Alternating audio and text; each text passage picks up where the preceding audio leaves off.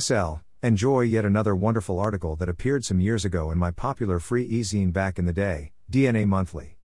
Go to Archive Index. C.G. Walters. A common suggestion slash implied obligation encountered in one's spiritual study is to overcome the ego. The idea seems to be that one should subdue, train, or even eliminate the ego. As a tool to avoid misidentifying myself as only ego, it has often been suggested to me to consider the watcher that remains outside the psychodrama of any moment of my mind or life, a marker to bring my awareness to the true, higher self. I, however, would suggest that as long as there is a watcher, there is ego. Coming to awareness of the watcher merely brings my attention from one level of ego to another. Perhaps the nature of this next level of ego is something that egoic mind would consider less objectionable, but it is still ego. Does the Tao watch the unfolding of its infinite manifestations? Does it care?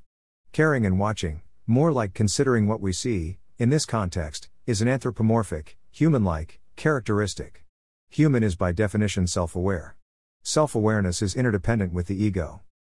I am by no means in disagreement with the long established practice of focusing on who is watching to pull oneself from the mire of immediate obsession. Nor do I question the benefit of this method. I have already suggested that we might better define where our attention has arrived when considering this watcher, and I would also suggest we reconsider our intention of subduing, training, or, especially, eliminating the ego. First and foremost, I disagree with eliminating ego. This is contrary to the entire nature of our experience here, much like coming into a physical reality for the purpose of experiencing that which requires physicality, yet pursuing the elimination of all things physical and sensual. Paradoxically, the experience itself of pursuing such elimination requires the physical environment and experience. Another flaw in the idea of eliminating or confining the ego is that in this dualistic reality, whenever you try to eliminate or restrict something, you make it stronger. In the unmanifest Tao, neither black nor white exists. When you extract white, bring it into existence, you create black. The more you try, the more energy you apply. Thus, not only do you create your intention, you also create what may seem to be the opposite of your intention. I agree that our identity is not limited to the level of the conscious definition of self, though the experience of that ultimate identity sometimes requires that we become lost in our limitation. Our true essence, the state that is without ego and identity, exists eternally, it is the prerequisite canvas for the painting of life and ego to exist.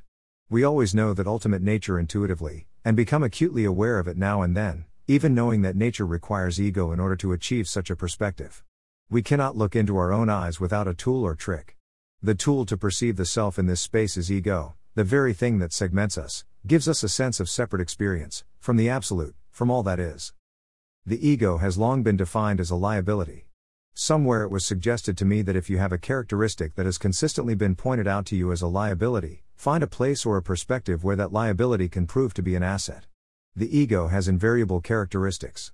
You can count on a core pattern of behavior from the ego. We can trust it to express its flaws, and therefore we can benefit from its fixedness.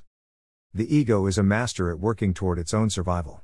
It will morph into infinite expressions, fooling even the most adept onlooker into thinking it no longer exists or is not actively expressing itself, when it has merely changed form. Historically, great benefits to humanity and spirit have been achieved under the mask of ego. Yes, quite a bit of damage has also been done in the expression of ego. But would you eliminate horses because they have a predisposition to kick in certain situations? As with the horse, the ego seems to do the most harm when feeling threatened. One does not need to try to master the ego or eliminate it, but only co opt the ego into using its tremendous talents of self preservation and perpetuation to achieve what you, from your current viewpoint, would consider a higher goal. Sell the ego on how it benefits from your humanitarian effort, your monastic seclusion, anything. And that intention will immediately have access to a vast reservoir of focus and energy.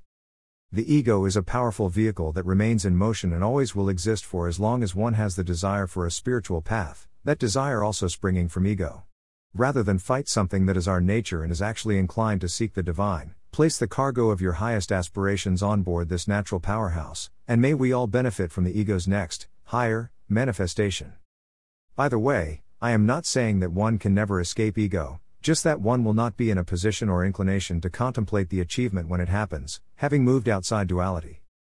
Copyright C.G. Walters. All rights reserved. C.G. Walters' acclaimed writing primarily focuses on the multidimensionality inherent in our loves and lives. His novel Sacred Vow Sacred Vow, http colon slash slash sacredvow.dragonspear.com, is a metaphysical story about a man who responds to the mysterious call of his soulmate, opening the way to redefining both himself and his understanding of the world around him. For more information visit http www.catmandao.blogspot.com.